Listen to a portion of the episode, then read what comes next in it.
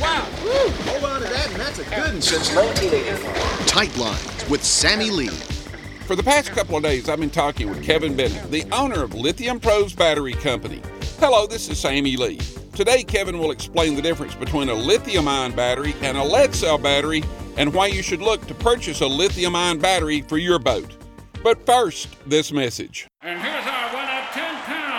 Always dreamed of coming in first at the weigh in? Well, here's something to think about. You can't land the big uns if you can't get there to catch them. That's why unique functional products are so important. UFP's the company that makes the brakes for top boat trailers, not to mention brake lines, couplers, and new torsion axles. When your trailer is equipped with unique functional products, you'll always stop smoothly and safely. So if you're gonna make it, let UFP break it.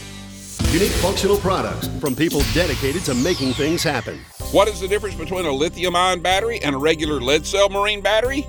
Kevin Bennett explains. A lead cell battery is a very simplistic box of lead plates and sulfuric acid. And as you take electrons out of the box, you know, it changes the chemical makeup of the battery. It goes from from sulfuric acid to water and the plates change in chemical structure too. And as you charge a lead acid battery, it reverses that process.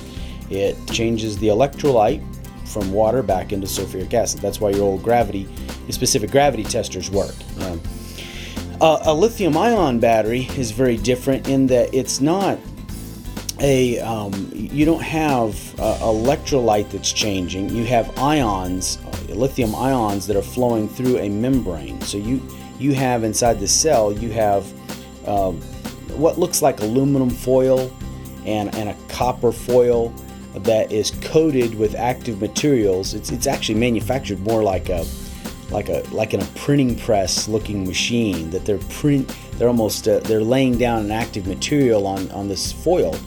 But it's it's uh, it's a very um, uh, I'm going to say um, uh, finite structure of of, of material that's laid down on the plates, and then there's a separator that's put between them, and the ions flow through the separator material, and that generates the flow of electricity, and of course you reverse the process when you're charging uh, the battery too. Wow. I'll be back with more after this. Kevin Bennett will be here again next time, so I hope you will too. I'm Sammy Lee, and until next time, tight lines. Tight Lines, brought to you by FishMate The ultimate fishing app for your smartphone. and by UFP. America's leading maker of brake systems for boat trailers.